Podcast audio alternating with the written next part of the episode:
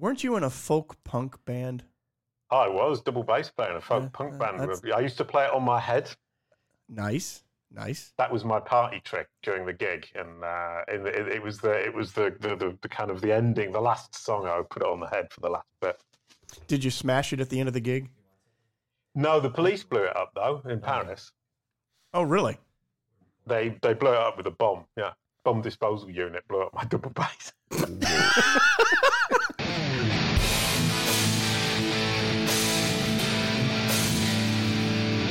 Welcome to the Nerd Brand Podcast. I'm your host, Jason. We have Mitch and we have John, and we are welcoming back Jason Barnard, the returning brand SERP guy. And we're so happy to have you back on the show, sir, because we know you've got a lot to share. I am excited to see some of this stuff, and I know we are too. Uh, so thank you for coming back. Um, kind of really quickly, I guess. Uh, it's a very interesting fact. You're in Paris, France, but you're an Englishman. So you want to kind of like because it's been like six. mo- Has it been six months since we last had Jason on the show? It's been a while. Yeah. It feels like it feels like for an eternity. But uh, you want to get folks like because it's a very interesting s- story. It's it's and you have lots of very interesting stories. But uh, tell the Yeah. people who you are, where you're from, and all that. Well, I mean, if, if we can show my screen, I can actually tell my story through my uh, brand Mhm. cert. That's the idea of brand SERPs. is It Please. should represent who you are, what you do, Show it. and in my case, your history, your story. Uh, so I call myself the brand SERP guy, and uh, that means basically I look after what appears when somebody searches your brand name, your personal name, your podcast name, your album name, your music group name, any the name of anything when you're navigating to them or researching them. I look after that, and this is my brand SERP. And I've been working on this since 2013 and I'm also the knowledge panel guy, which is the thing on the right. Basically, we can we can say the left hand side is Google's uh, advice; it's its best idea of what might be useful for you. The right hand side is fact, which is why Google My Business is over there on the right on desktop. Google is saying this is facts about this local business, uh, and I focus a lot on knowledge panels, and knowledge panels and Google My Business are kind of very similar as we'll see later on. And John Mueller actually now calls me Mr. Knowledge Panel, John Mueller from Google, um, which is delightful. And when he sees a, a tricky or interesting situation, he tweets me. Uh, and I have a look into it, and it's those rabbit holes I go down at the weekend. uh, I'm currently living in Paris, and you can see that from the LinkedIn profile. So as I, as you can see, immediately looking at my brand SERP, you can see that I live in Paris. Yeah. Then we can see uh, that I used to be a voice actor. I was a cartoon blue dog. Uh, that's on the IMDb profile that I have. And the songs in the right hand side in the knowledge panel, the songs up there there is me, the blue dog. For people listening, we are looking at a blue dog and a yellow koala dancing. And this is also in my brand, SERP. Then I was a punk folk musician. You can see the barking dogs there. We were talking about that. I played double bass in a punk folk band. Um, and we toured in Europe for mm, eight years, Wow. almost 10 years, in fact. Played 660 gigs. Nice. And uh, we actually played with some fairly famous people, including Bob Dylan. We supported Bob Dylan at a festival, um, which was really exciting. And Mhm. Captain Sensible from The Damned, one of my great heroes. So that was a great career that lasted 10 years. And I've got a groovy podcast that you can also see in my brand SERP with guests from the digital marketing space, intelligent, interesting, and fun. And I absolutely love doing the podcast as well. I'm an author and I have articles on the brand SERP from Search Engine Journal, Search Engine Land. And I'm the founder of Kalicube. Uh, we have we specialize in brand SERPs and knowledge panels, and we have a SaaS platform and we have courses. And I'm just finishing off a book as well. So there, as you can see, I am the brand SERP guy. And if you look at my brand SERP, if you search my name, Jason Barnard, you will see who I am, what I do, who my audience is, why you might be interested in me. But also, my entire life story is written out there because I've convinced Google that this is the story it should be telling. There you go. Yep. And Nicely uh, done. I can tell you right now, all of that that you just did, uh, a lot of our listeners and folks that are watching this on YouTube and looking at it going, oh, I just thought I needed a website. There's a there's a little bit of layers to this. yeah, there's a lot of layers to I thought, this. I thought I just needed to buy some AdWords. yeah, I thought I just needed some Google ads, you know? Uh, it's like, because in our world, that's usually the first thing that comes to their mind. It's like what everything you just illustrated. oh God, I don't know. We we see all the time is neglected. Um, and you know, I love the fact that you mentioned and started that you've been doing this since 2013. Hmm. Uh, so this isn't something you started last week.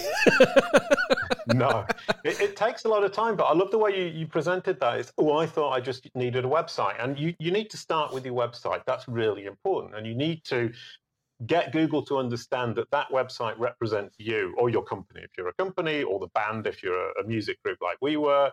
And Google will then look at that and it will use it as an authoritative source, the authoritative source Mhm. for information about you, at which point you can tell Google your story and convince Google to, t- to tell your story through that brand SERP. So you do need a website. That's where it starts. And then, as you said, Jonathan, there's lots of layers to build on top. And as you said, Jason, eight years and you get something like this. Uh, it, it would have taken me less time, but because I was researching and testing and figuring things out, I made a few mistakes and had to clean them up. So, I mean, I would expect two years and you can get something like that for any brand, any person um, as long as Google has correctly understood them and it's not too ambiguous. But you know, count look at two years. Yeah, but Yeah. so to your to your point, this isn't something that somebody can go out and just put in action and it's going to happen immediately. It's not going to No. happen overnight. There has to be a, a plan and a strategy and then a little bit of patience because it takes time for Google to acquire Yeah. and to I don't know what's the, to digest, I guess, for lack of a better term, this data. Sure. I mean, I, I use the analogy of a child. Google's a child, and we're the adult. And as adults, we're educating this child about who we are, what we do, and who our audience is. And so, from that perspective, as with a child, the child doesn't learn from one day to the next an entire topic. You have to explain, you have to uh, re emphasize different points in different places. You have to get it confirmed by grandma, by the sister, by the baker down the road, by the head teacher, and they all need to tell that same story, the same uh, explanation. And so that's the trick is basically you're educating a child who needs to understand and then have repetition from trusted sources so it's confident. And at that point, it will understand, it will be confident it's understood, and it will repeat your message back to you hmm in the fa- shape of your brand search. So it will tell your brand story as you want it to tell. Because think about it, Google doesn't have any reason to tell your brand story inaccurately or negatively. It wants to reflect what you want to say as long as what you say is fair about yourself. Yeah, I think that's something that I, I really took to heart early on was like, wait a minute, this thing has got, yeah, it's an algorithm, it's doing all this, you know, Mm. fancy stuff. But at the end of the day, whatever I'm putting out there, that's just all, that's what it's reading. Right. Uh, It's not making stuff up. Yeah. Well, and that's I mean that speaks to it speaks to the necessity of being strategic about Mhm. what you put out there, what Mhm. you what you you know the the, the, the information and, and the words, pictures, et cetera, that you're putting out on the larger internet about yourself. You need to be strategic, especially for your business, about what you put out there and how you how you talk about yourself and how others talk about yourself, which Jason Davis, to your point, I think leads back to why your website is so important, and it's the sort of can be the linchpin Mhm. in all, in all of this. yeah. I mean, I yeah, would think Li- that. linchpin's a really, really nice idea. Sorry to interrupt you there, You're good. I mean, Yeah. I, I use the term entity home. An entity is a thing. So your business is an entity. I'm an entity. This podcast is an entity. And the idea of entity home, John Mueller from Google has been saying, yeah, this is a great way of looking at it. But linchpin is the equivalent. It's saying this is where all the information uh, it, it, turns around this point, and this is the point of reference. Linchpin, point of reference for information about this business, this person, this podcast that Google can use as a reference to compare other information to, and Google call that reconciliation. Sorry, Jonathan, I interrupted you. Y'all, you're fine. I was going to say exactly that, just as eloquently as you stated it. Brilliant. I'm just kidding. I was going to say we we come across people all the time who are positioned one way, and then they say, "I want to I want to get this type of business, or I want to attract these type of people," but they're not putting anything out, you know, out into the into the atmosphere No to content. let Google know that that's what they want to attract, or you know, Yeah. they don't want something, but they've got themselves out there as you know uh, underneath a certain topic, and it's confusing Google, so Google doesn't know, you know what what their personal brand is or what their company brand is. Yeah. So it's just you know, I, you got to be a lot more intentional than I think a lot of people are. Oh yeah. Well, I, I think there's maybe there's a misconception in people's mind that Google just does a lot of this stuff all by itself. Right. Some like it's some kind of magical entity, like the Wizard of Oz or so something. that it can discern, Right. know, and it can to a degree. I mean, we can we can obviously go But into in that. fact, yeah, Right. No, and, and it's a confused child. And and the other analogy I use is that if you look at the information around the web about you, it's fragmented. So this child has got a broken plate and it's trying to put the broken plate back together as a puzzle. And it's not sure if it's got it right. It doesn't know quite which piece fits where. So it's got this kind of puzzle and it, it's it's all a bit of a mess and it's not really sure if it's put it together correctly. And your entity home, your pivotal page, your your um, fulcrum page, whatever that might be on your own website, is the plate, the completed puzzle that Google can then, the child can then compare its version to this version and say, yeah, I've got that right, I've understood correctly, or I've misunderstood and start to think about correcting it. Yeah, I noticed uh, over since I think there was an update late September, and I don't know for me. Know, Jason, if you may have, uh, I'm sure you know lots more about this than I do, of course, but it's like it just has seemed to be a little bit weird on the search engine. you know what I mean? Like, um, there's but there's a term that that you know I don't think it should be this easy, but I just kept pushing it around from page one to two and up and down, and I'm like what's going on? This shouldn't be this easy for me to do this with with just simply making a swap in the title tag, you know, from you know f- front to back, and you know, I, I would test and rewrite copy like the first paragraph on a web page, and I'd go back and I'd like, okay, well, I'm going to make that sure that that reflects in the meta description, blah blah blah, and all that, and I would just keep testing different stuff. And I just watch this thing bounce around like a ball on a basketball court. And it was just like, I don't, I'm like, this should not be, something's wrong. I shouldn't have this easy of a time to kind of move this thing around. And I'm not saying that because Jason's that, like, I'm that good. No, I'm thinking like something's broke. But I mean, th- this year has been a spectacularly, um, what would you say, volatile year for Google. It's had more Yeah. updates than we've ever had before. And the other thing is, I track the knowledge graph, which is Google's understanding of the world. Basically, it's the information this child has understood and is confident it's understood. And that has updates too. Every now and then, the child has this kind of light bulb moment and it updates itself and suddenly it understands a big chunk more of the internet. And that's been updating more often, especially the last two or three months. So it's interesting you should say that.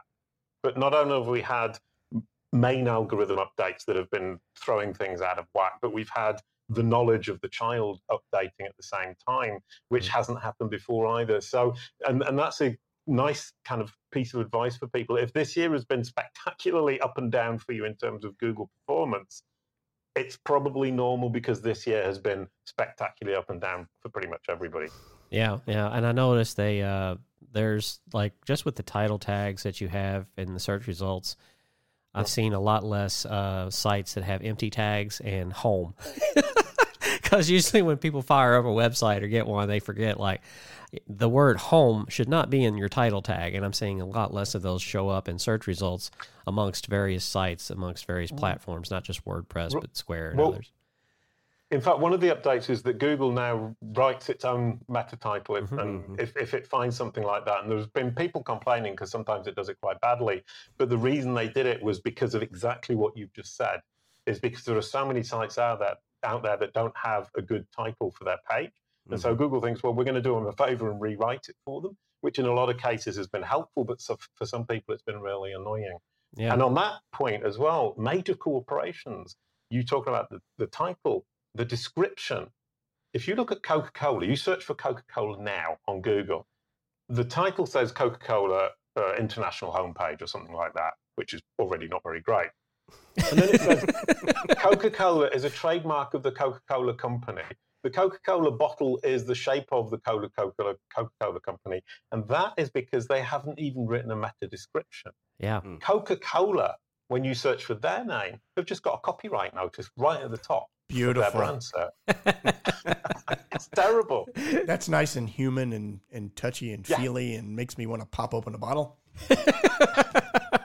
yeah, I've And that noticed that wasn't a lot. advertising for Coca Cola, by the way. I do Yeah. apologize. Oh, Yeah. Just go, that's all right. Free plug. Yeah, I've noticed that a lot uh, as well. Like I, I've I've known for a while that the meta description is quite often rewritten because Google's looking at a page, and, and I've had conversations with John and the team at NerdBrand about like on our site, we're going through uh, a process of rewriting copy and new build, imagery, whole thing. So everybody out there listening, watch for that in April. We hope it'll be there on time. We don't know.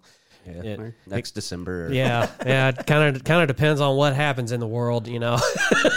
but it's like being more strategic about like, okay, this page is about that, and not this and and and and and you know, because that's that's what I've seen is like Google's like reading that and saying like, well, this page is about multiple things, but according to this term, eh, this is as close as I can figure out what this actually is supposed to be about when they get here. So being more strategic about if it's sites about marketing, just talk about marketing, but don't throw in there maybe like you know social media and other other things. You know, I think there's a that's where things are starting to I feel like change. The pa- Google wants to see pages Right. more strategic, more like that one thing. What's the one thing you're trying to tell Mhm. people? You know, not this one thing and 17 others because you're hoping it converts a sale. Whatever, whatever will hook. Right.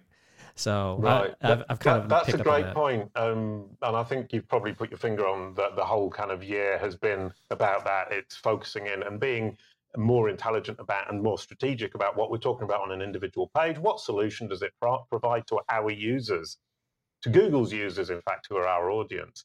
Um, and and that that focusing in on a specific thing and focusing on your core topic as well. What we're seeing is that sites that couldn't rank before because Google was looking at links and keyword counting Mhm.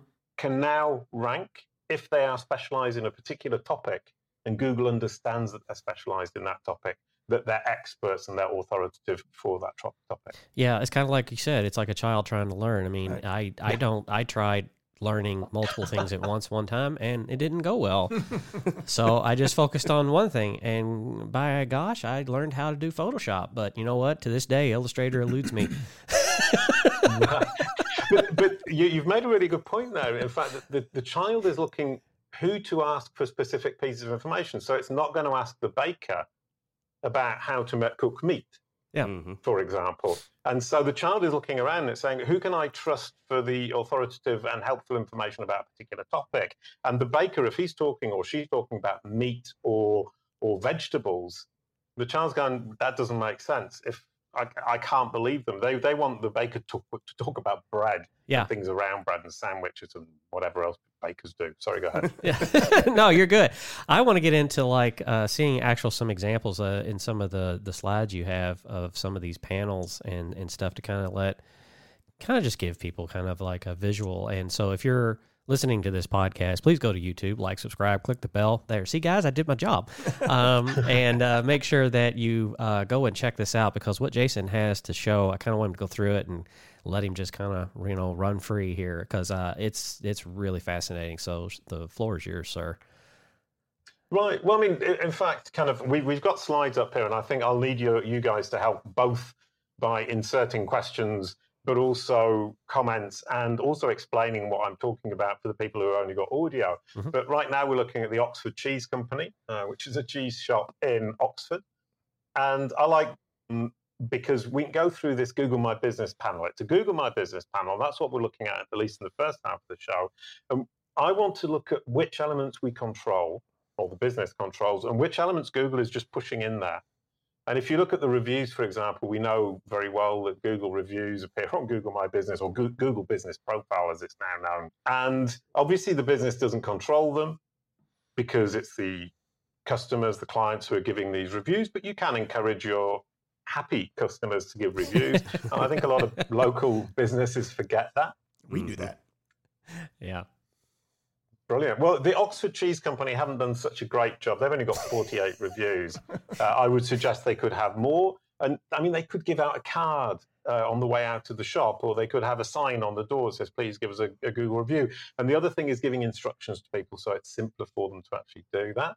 Uh, underneath that, you've got the category. It's a cheese shop, and they get to choose that. So there's some control that they have.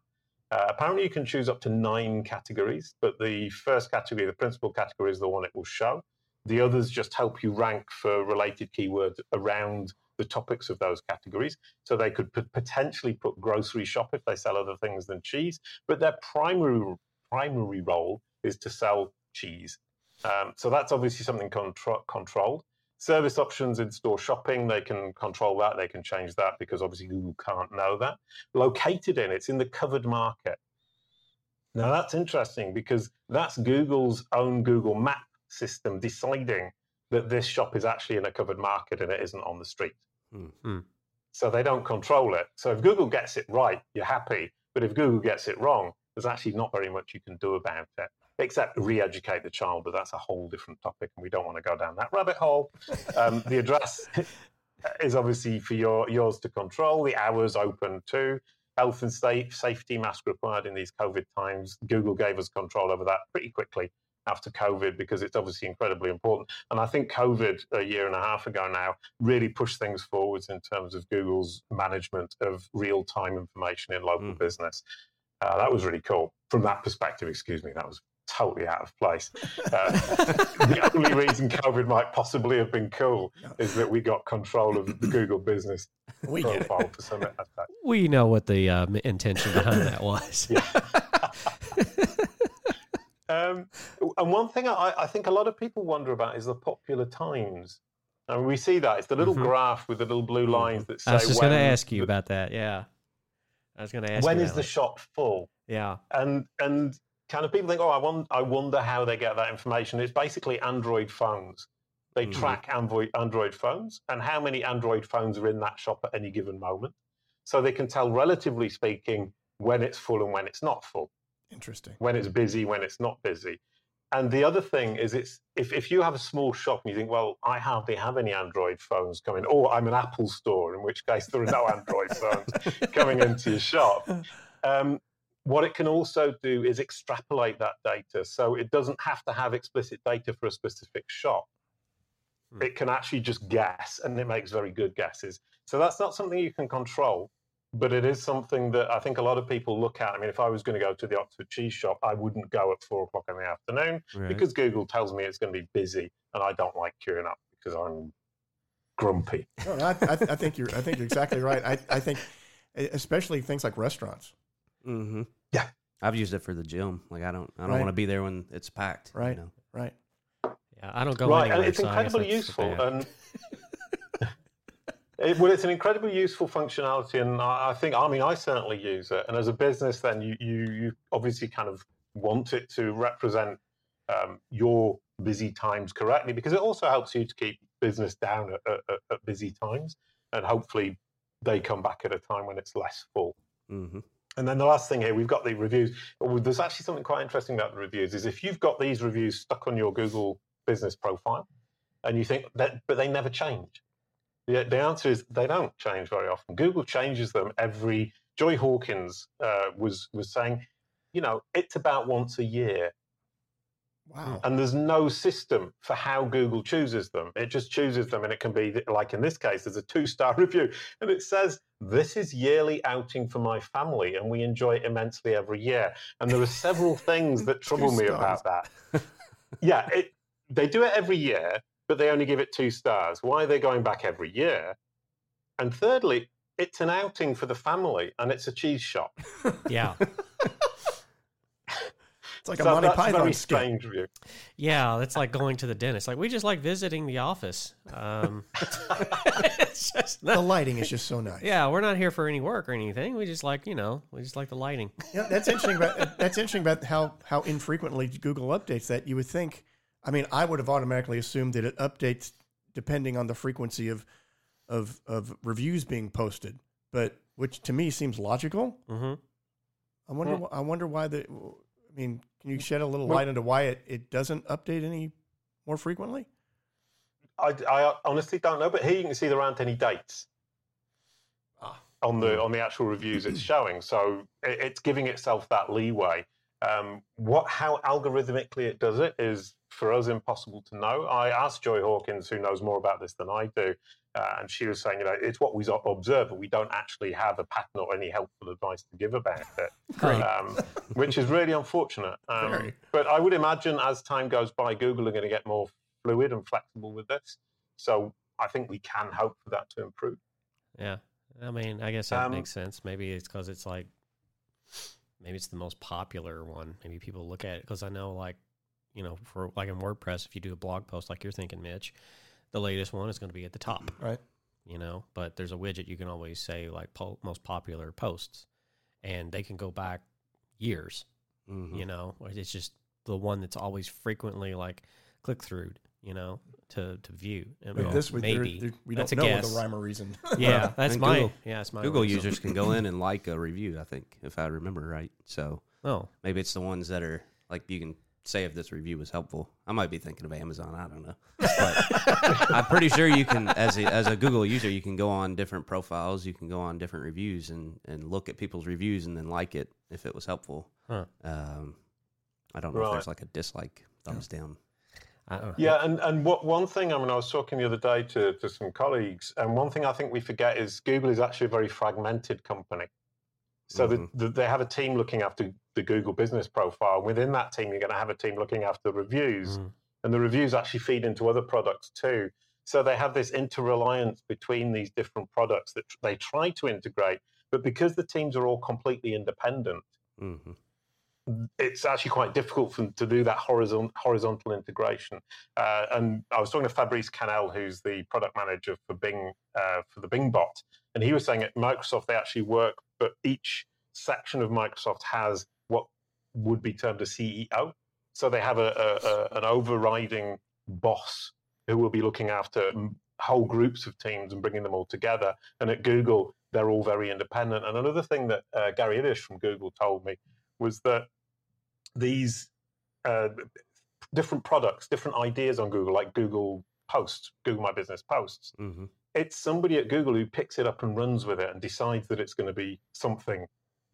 And if if that person leaves the company or gets bored with the product or goes and do something else, a really great product can be dropped by Google. Hmm. So Wow. it, it, it's it's it's the enthusiasm of individual people to drive a team forwards that will make or break a product much of the time. Yeah, I miss. Google Reader. I do. It was good. Uh, I don't think I don't ever even know used what it was. The RSS feed reader that kind of like Oh, Feedly took over. Oh, I remember FeedBurner. Was that related Uh, to that in a way? Because I know that's really that's really old. It's related, I think. I don't know. I don't Yeah. remember. But Google Reader used to be, you know, where you subscribe to different RSS feeds for Yeah. blogs, and it was like the first or the most popular one for years, and then they just kind of out of the blue deprecated it, and people were sad. Yeah, It was Yeah. a good Well, product. the- There is actually somewhere online a page of the Google graveyard, and it lists all the Google products that have lived and died. Hmm. Um, so you can actually visit the Google graveyard on the site. It's not a Google Yeah. site, um, which is kind of interesting. To my desk. yeah. Somewhere at the top is like Google Plus, and they're like, we don't don't talk about that. Oopsie. but there's 60 million users that are like, we miss it. yeah, that's actually very good. That's that's really insightful because I've kind of wondered about that too. And I'm like, well, you know, I've always figured like, well, maybe it was a revenue thing, maybe it was a usage thing. But you know, as you just highlighted, no, no, it was just you know somebody internally was like really passionate about it, and then they Yeah. left. You know, and it and disappeared. that was it. Everybody, Mhm. everybody else was like, eh, well, you know, Right. I mean, I would imagine that kind of it's the enthusiasm of the team lead that gets it to, to the goal of being released. And at that point, it's clicks and revenue streams and all of that that makes the decision as to whether it survives.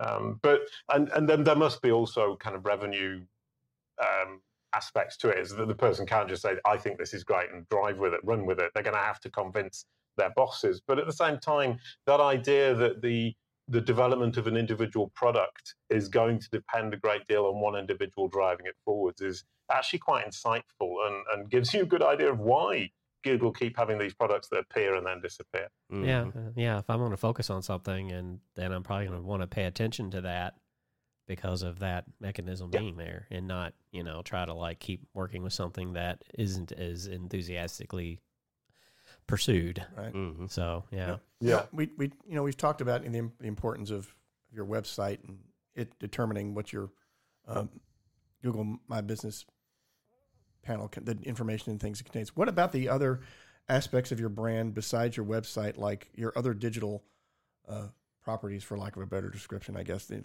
your your your YouTube channel, your Facebook page, your Twitter feed. How do all those things do they have an impact on Cool. information and that is out there and how Google digests who you are and what you're about? Yeah, that, that that's a great question because it is it is those different channels are different members. If you control them, you can think of it as different members of the family repeating the same thing that you were. Mhm. Different sources of information within the same family. Uh, whereas third party sites would be the baker, the school teacher, the policewoman, and so on and so forth.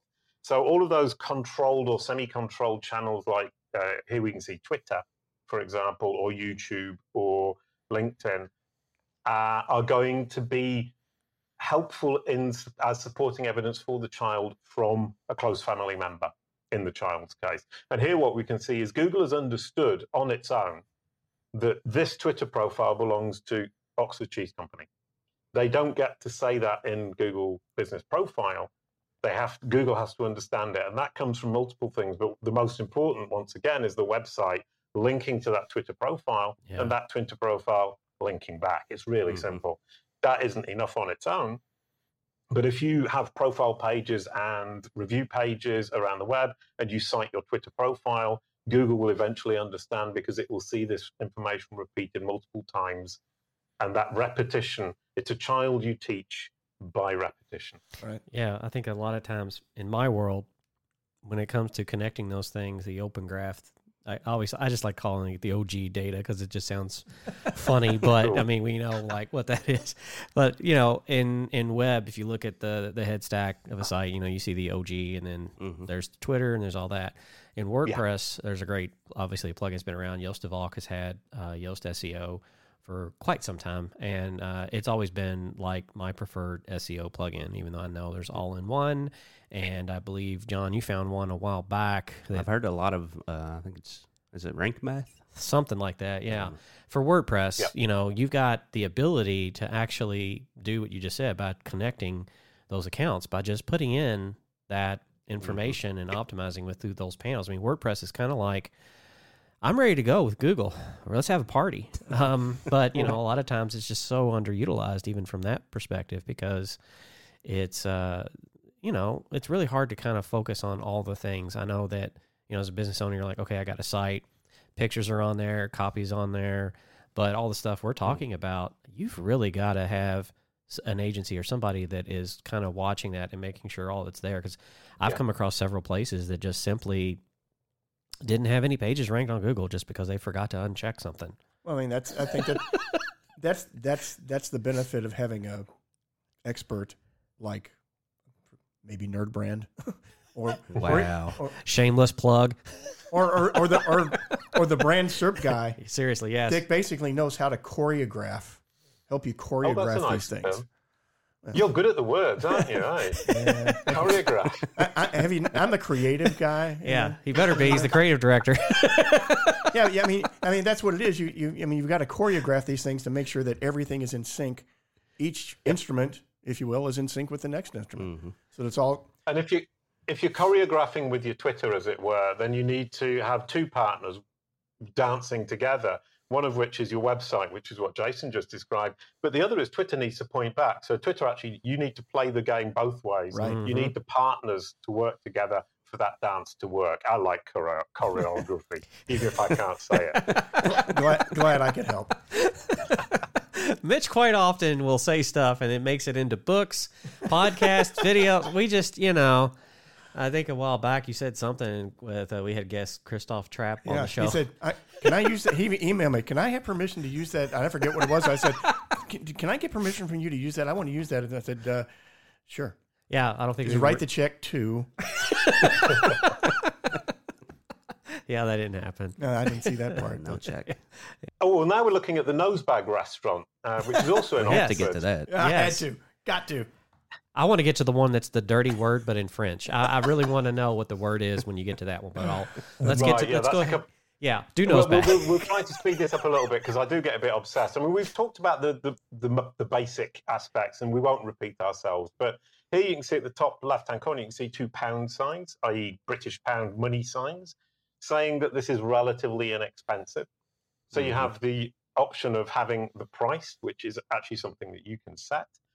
Um, as we move through this, I won't stop on the things we've already talked about. Reviews from the web. Now, you've got those reviews from Google, and in this case, they've got 319 reviews from Google, which is quite good. But we have reviews from around the web. Slurpee, 80%, 1,900 votes, and Happy Cow, 3.5 out of 5, 14 reviews. Where do they come from? They come from obviously these third party review sites and why do these ones appear and not other ones? If a review site has schema markup, ranks on your first page of your brand search when you search your own brand name, that allows it to be a candidate for appearing here. And Google will then choose the one or ones, one, two, or three, that it thinks are most representative of your brand. And now there, here's a really good hint. If you think it's got it wrong, if you think the Happy Cow reviews don't represent the Nosebag res- restaurant, it's up to you to figure out why Google thinks that's important and either convince it that another one is important, potentially by linking to different review sites from your own site to indicate that those are the ones you think are important. That won't change it on its own, but it helps. It's another clue for Google. Or going to the sending your clients to the Happy Cow review site and getting the happy customers to give more reviews to push that score up so you look better in the Google My Business or the Google Business profile. Yeah, it's interesting. Um, schema, um, that I was like, I, I, come across that a lot in web where there it just doesn't exist, yeah. or it's totally relied upon too much by a plugin if it's on WordPress. Hmm. to power that. And it's like you can't do that. I mean, you, it's just part of the tool, but you need a developer. You need somebody that knows that code to go ahead and put that there. right, and and schema markup is is an interesting point because from the child analogy, I'm going to keep coming back to that. It's actually the, the bullet list for the child that confirms what it's already been told. Mm-hmm. So everything that's in the schema is going to be in the page, and then the schema markup just gives it a bullet list in its native language, so that it, it, it's what would you call it? Revision. It's like when you're revising for an exam. The the child is using that as supporting um, learning material. Oh, and I forgot one thing on the on the left hand side. You can see enduring and simple wood furnished self serve canteen for signature soups, salads, and casseroles.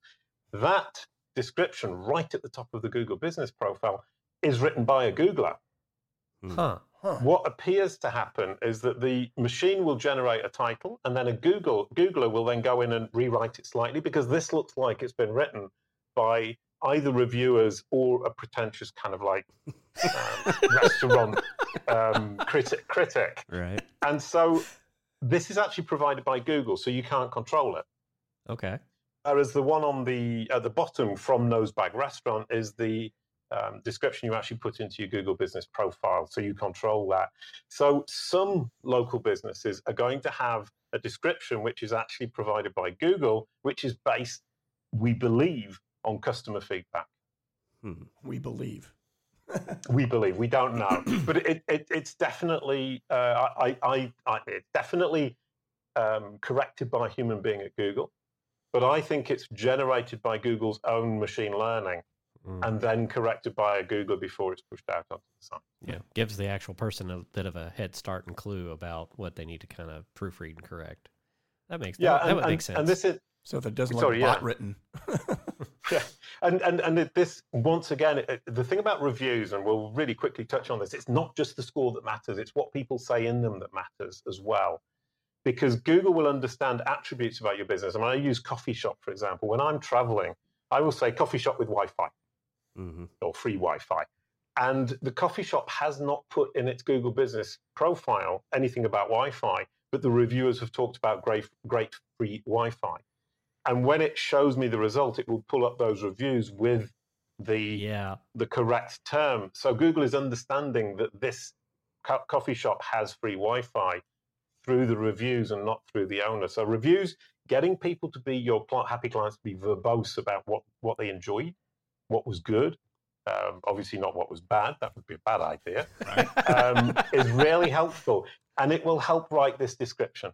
Yeah, I've seen that on a web page before, where we've placed a review on a, uh, a website page, and whenever somebody looks for that, that review is in the meta description and yeah. and I saw Brilliant. like the click through rate just fly through, mm. and I knew I was like, well, we are never revising this because that's actually leading to you know really good traffic and numbers that that we wanted because people are just reading that. I think a lot of times we get a little hung up on what we put on there. You know, we want it to say like our business name and something cute and this and that. Like, you know, sometimes it's one of those happy accidents. It's really, and you've talked about it before. Like, uh, I've seen a while back you've posted stuff like saying, go ahead and say the best, you know, or say best whatever, or, you know, I used to call them tag modifiers, but, you know, putting those kinds of things in there, it's okay if it's relevant, you know, and Yeah.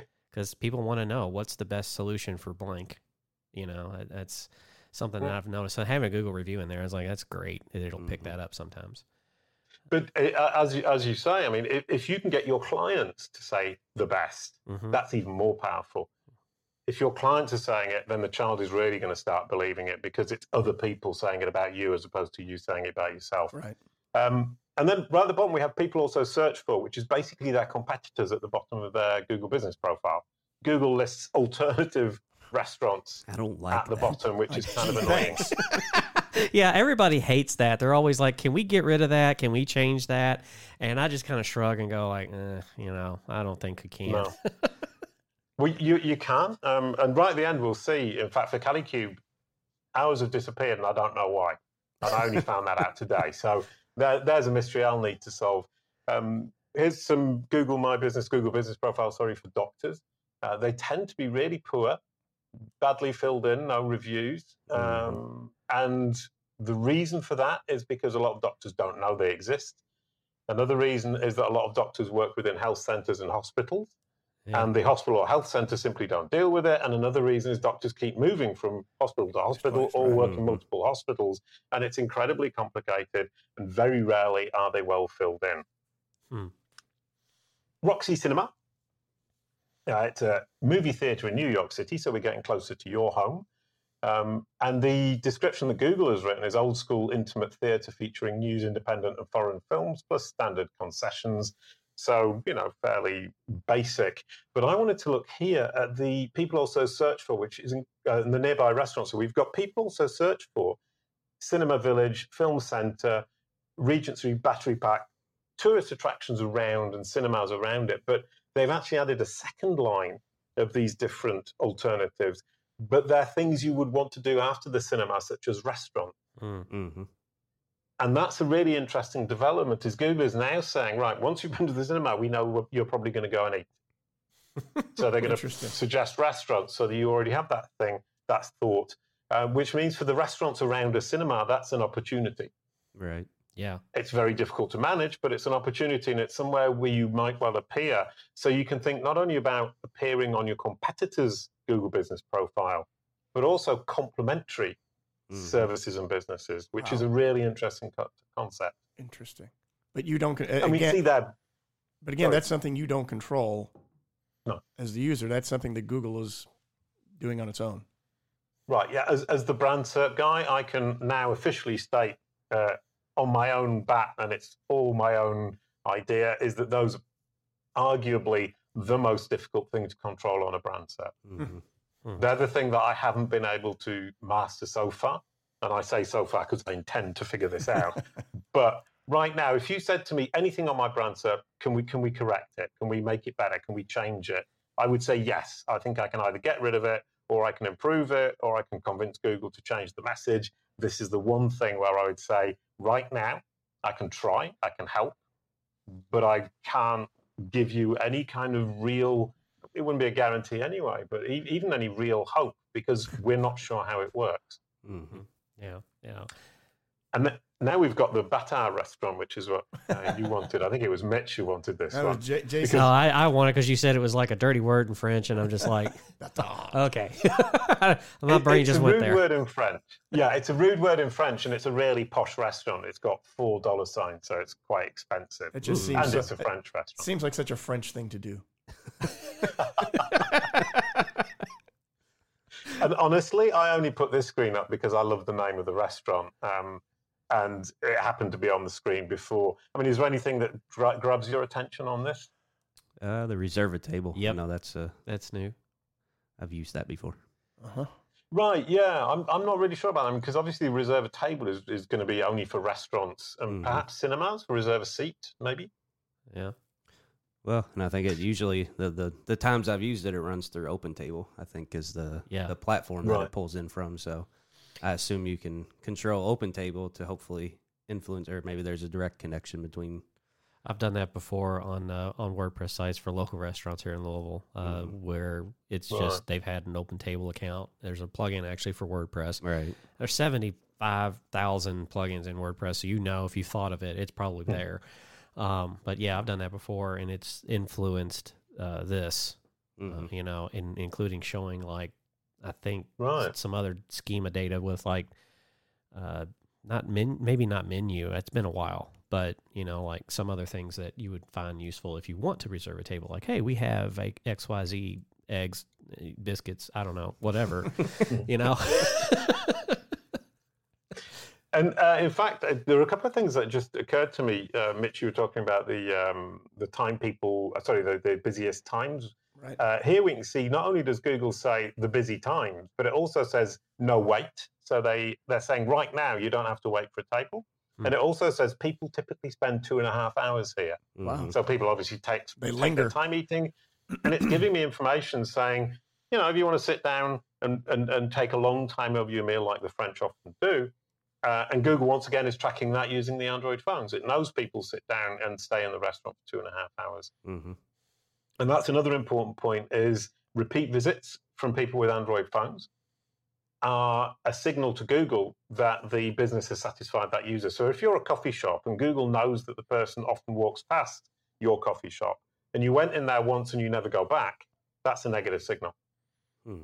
If you keep going back every day, that's a positive signal.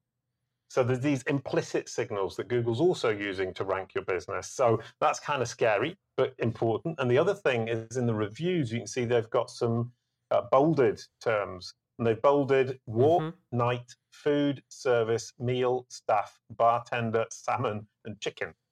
Those are the words in the reviews that Google sees coming up over and over again, and it sees them as being important Mhm. or and or queries that people make around this restaurant. So Mhm. what Google's doing is it's highlighting the terms on this brand search for the brand search on this restaurant, the terms that it thinks are relevant to the users, the clients, the customers, the um, the foodie people who go to Bâtard restaurant, which is phenomenally complicated and really interesting. yeah, I've always and I've always noticed that even in just doing a, a search on Google, you know, in the search result page where it will bold certain things. I haven't paid attention lately if it's still doing that, but I It always does it a lot. Yeah, I, I Sorry. look- yeah, no, you're right. No, you're fine. I I look. I I try to like use that intuitively to kind of like, okay, well, if this is what's you know being looked at a lot or searched a lot. I need to really really think about how I'm implementing my strategy for this page that I'm trying to get you know Mhm. Yeah. list- indexed. You know, because that if I'm if they're looking for chicken and I'm trying to be fancy and say like bird or something, you know, then I probably want to maybe just just call the thing the thing. You know, Right. And that was a signal to Google way back in the day. Did that?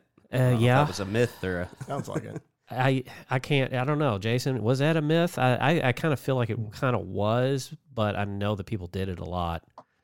Right back in the day when I started, I started in 1998. Yes, it was a thing. Um, Like how- Google have said, it, well, Google have actually said it helps the algorithm understand if you do it honestly. Yeah, Right. But the they've trained the algorithm to spot when you're not doing it honestly. So if you're going to bold things, bold the things that are important, like Google are doing here. I mean, they can't really say to you, you're not allowed to bold things on your website when they're doing it on theirs.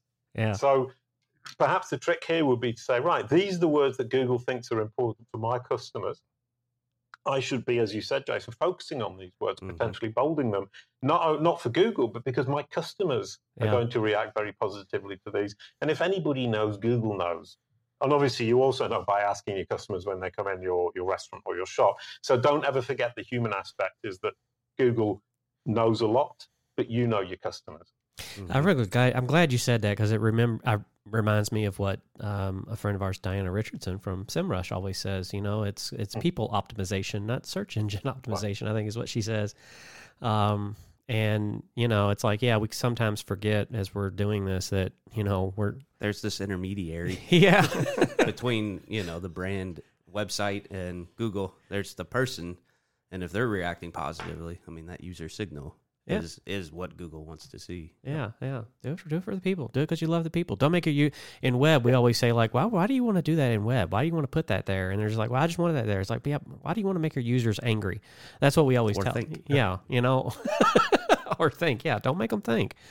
Uh, but yeah, I uh, and I think that back in the day, like when you said like uh, in the '90s, you know, the markup for bolding the HTML was different. It was a, a B tag. Now it's actually says strong. hmm So, uh, but there's also span tags now and things like that that allow you to put in some of that schema as well uh, into that. So, there's there's a lot of cool things that if you're knowledgeable about the code as well as paying attention to, like we're talking about now, the people aspect, uh, you can make a really strong page, which will lead to some of these results we're seeing here with uh, Right. informing Google about some of this stuff. So, uh, yeah, And, I mean, and importantly, use them wisely, use them honestly, and use them to help your users, as you said. And, and Google will pick up on it.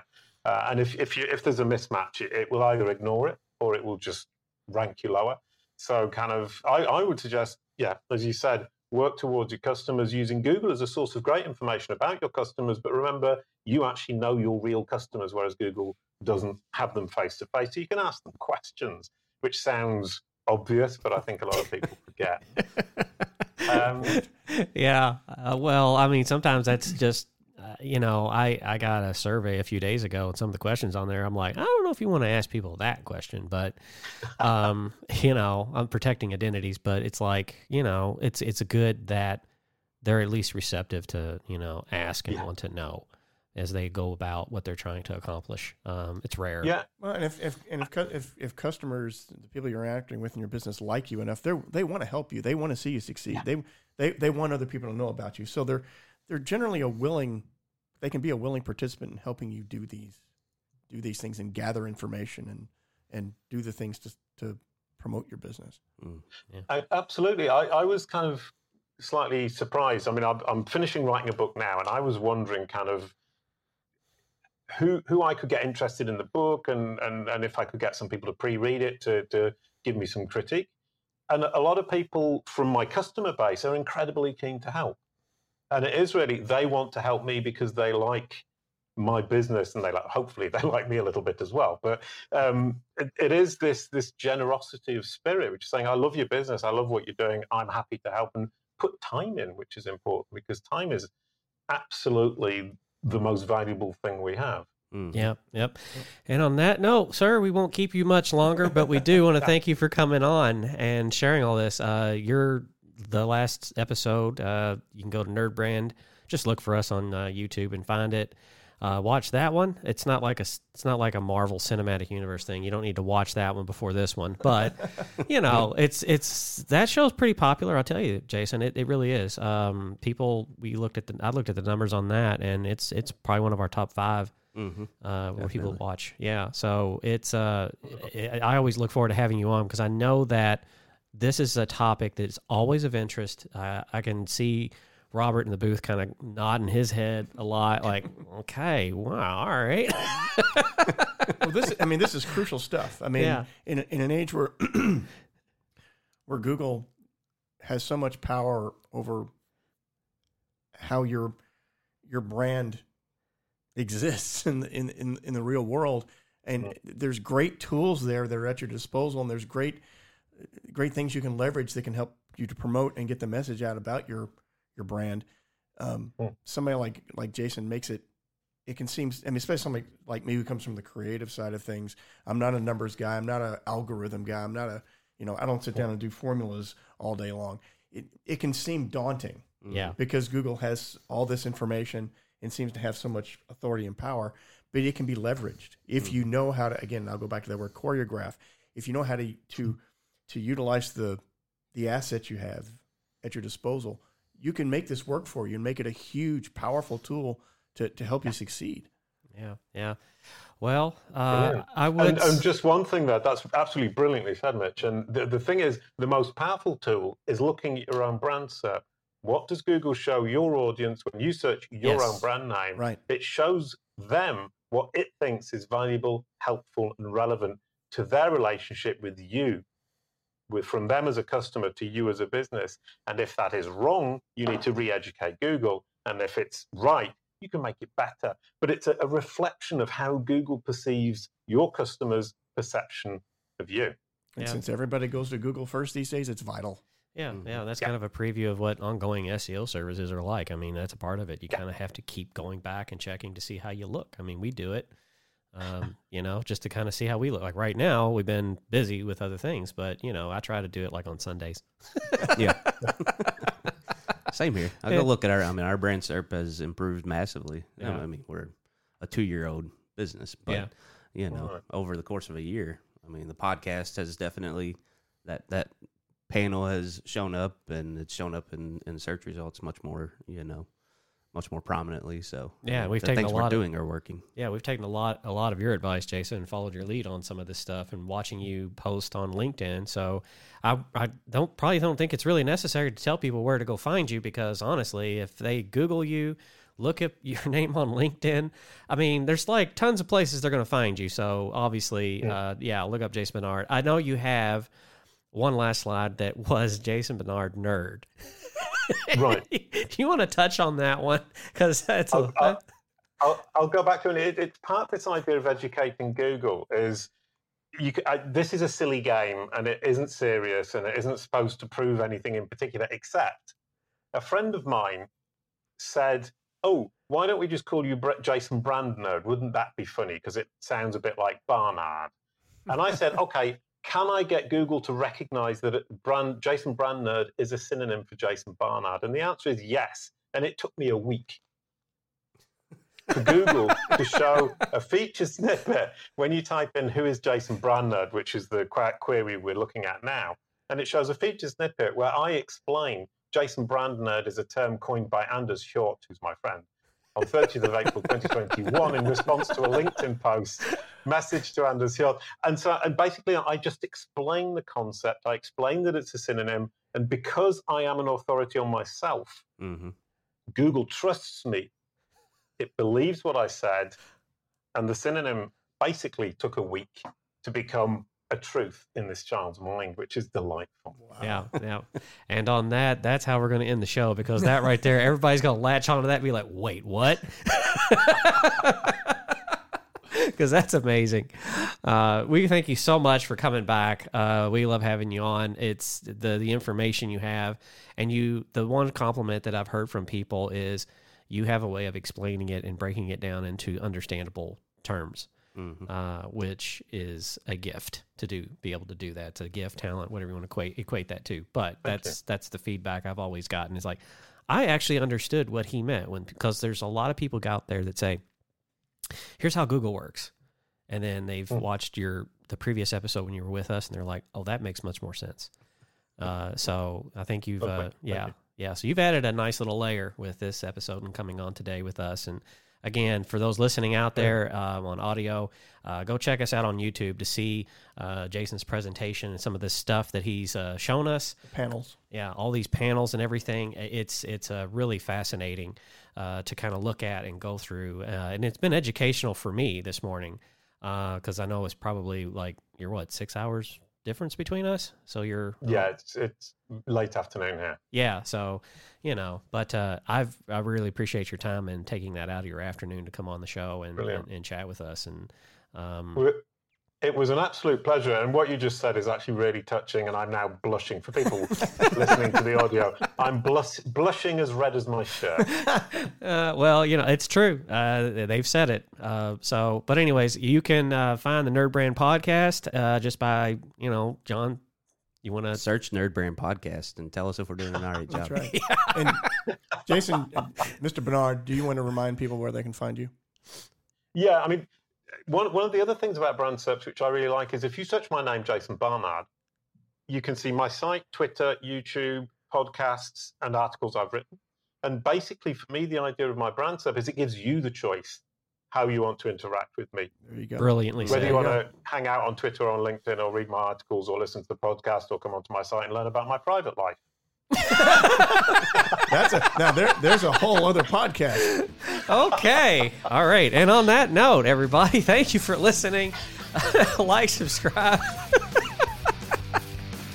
And again, thank you all for out there for listening. Like, subscribe, find us at Nerd Brand Agency on, as a as a handle for all of our social media. Again, I encourage you to go to YouTube, uh, click the bell, get the latest subscription videos and all that. Jason, thank you for coming on, and to everybody out there, remember keep your nurturing.